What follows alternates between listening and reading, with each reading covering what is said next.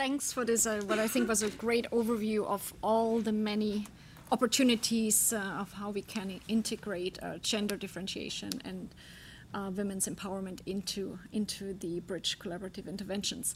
So before we go to the Q and A, we have uh, one last speaker, Robin Martino. She's the chief of party for biodiversity results and integrated development gains, which also actually abbreviates as bridge. So we have a bridge friend. Uh, from DAI, and she's going to talk about her bridge project that is in some ways linked to our bridge uh, activities, and we continue to, to try to strengthen those linkages. Thank you very much.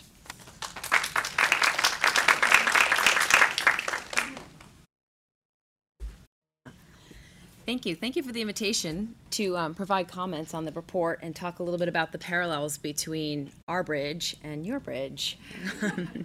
our bridge is a, a, contract that's managed by the USAID Economic Growth uh, Education Environment Bureau, um, the Office for Forestry and Biodiversity, or FAB.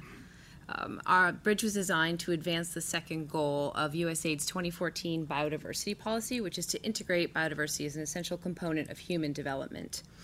Um, the overarching goal of our bridge is to promote and support the integration of biodiversity conservation with other USAID development sectors. So similar goals as the Bridge Collaborative, but a little bit more of an internal facing and, and smaller scale.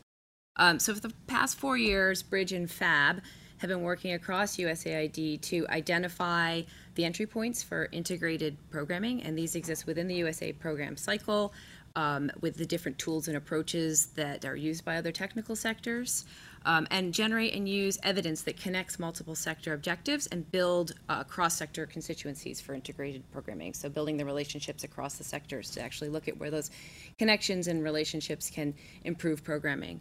Um, so this report resonates with our activities and our learning, and I can give a couple examples of how um, Bridge and FABRB are bringing USAID uh, cross-sector staff together to advance integration. Um, on the evidence side, Bridge, FAB, the Bureau for Food Security, the Global Health Bureau, and the University of Vermont's Gund Institute have designed research that uses data from the Demographic and Health Survey program. Um, and that examines the moderating effects of forests on the effectiveness of water treatment technologies designed to reduce diarrheal diseases. So, hitting kind of the top level priorities in four different sectors.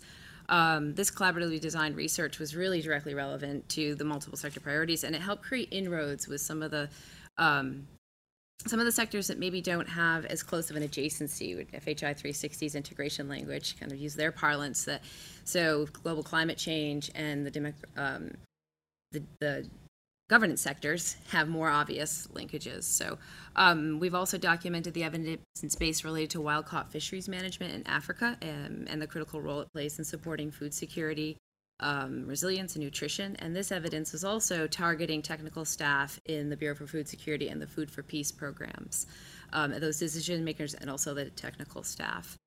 Um, we've worked across sectors to develop a series of ecosystem based adaptation um, evidence summaries and then case studies. Um, and those are addressing climate vulnerabilities and the cost effectiveness of cross sector actions. So those also linked to food security, water security, coastal populations, um, and extreme weather events. Um, similar to what Elizabeth was talking to, we've engaged with IUCN and, a suite of other partners to develop a deeper understanding also of the links um, between women's economic empowerment through access to finance and the adoption of sustainable fisheries management practices. Um, and I guess in our final year of Bridge, this is a little bit along lines what Lydia was saying, we're examining ways to better capture the cross-sector benefits from biodiversity um, through USAID monitoring, evaluation, and learning programs or plans. And that's to help make a stronger case for integrated biodiversity programming um, and improve current integrated programming.